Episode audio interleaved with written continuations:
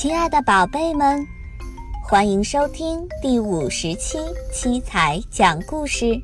今天要给宝贝们带来的是《皇帝的新装》第二章。下面的时间就让我们一起来听今天的故事，《皇帝的新装》第二章。第二天早晨，游行大典就要举行了。在头天晚上，这两个骗子整夜不睡，点起十六支蜡烛。他们是在赶夜工，要完成皇帝的新衣。他们装作把布料从织机上取下来，再用两把大剪刀在空中剪裁了一阵子，同时又用没有穿线的针缝了一通。最后，他们齐声说：“请看。”新衣服缝好了，皇帝带着他的一群最高贵的骑士们亲自到来了。这两个骗子每人举起一只手，好像他们拿着一件什么东西似的，一点儿也不错。所有的骑士们都说，可是他们什么也没有看见，因为实际上什么东西也没有。现在，请皇上脱下衣服。两个骗子说：“我们要在这个大镜子面前为陛下换上新衣。”皇帝把身上的衣服都脱光了。这两个骗子装作把他们刚才缝好的新衣服一件一件地交给他。他们在他的腰围那儿弄了一阵子，好像是系上一件什么东西似的。皇帝。在镜子面前转了转身子，扭了扭腰。哦，上帝呀，这衣服多么合身呐！样式裁得多么好看呐！大家都说道：“多么美的花纹，多么美的色彩，这真是一套最贵重的衣服了。”大家已经在外面把华盖准备好了。只等陛下一出去，就可以撑起来去游行。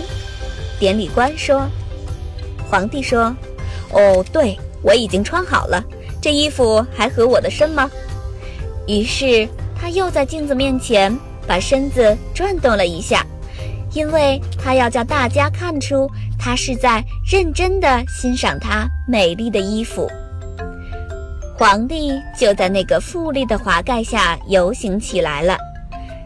站在街上和窗子里的人都说：“哦，皇上的新装真是漂亮，他上衣下面的后裙是多么美丽，衣服多么合身。”谁也不愿意让人知道自己看不见什么，因为这样就会暴露自己不称职或者太愚蠢。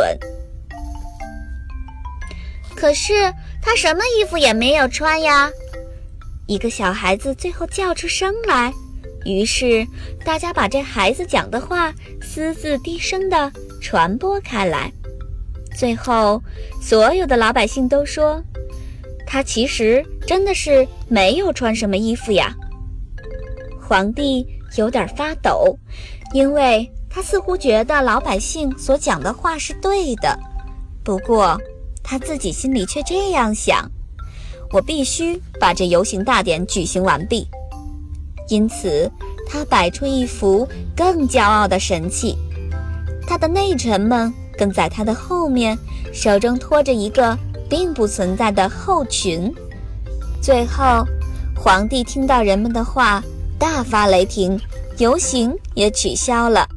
他怒气冲冲地回到宫殿，叫来了两个可恶的骗子，还有他的两个官员，对他们说：“你们竟然骗我！”让侍卫将两个骗子拉出去。老大臣看自己也快没命了，对皇上说：“皇上，难道您没有错吗？您为了漂亮不理朝政，那件衣服你也没有看见，可您也把自己骗了。”皇上听了十分惭愧，放了老大臣，并且把说实话的孩子招进宫来。从此以后，皇帝变得自己也勤政爱民了。小朋友们，《皇帝的新装》第二章就是这样啦。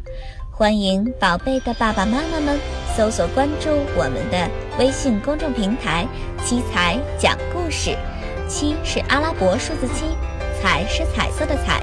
搜索“七彩讲故事”的全拼也可以找到我们。今天的故事就到这儿了，我们下期节目再见啦！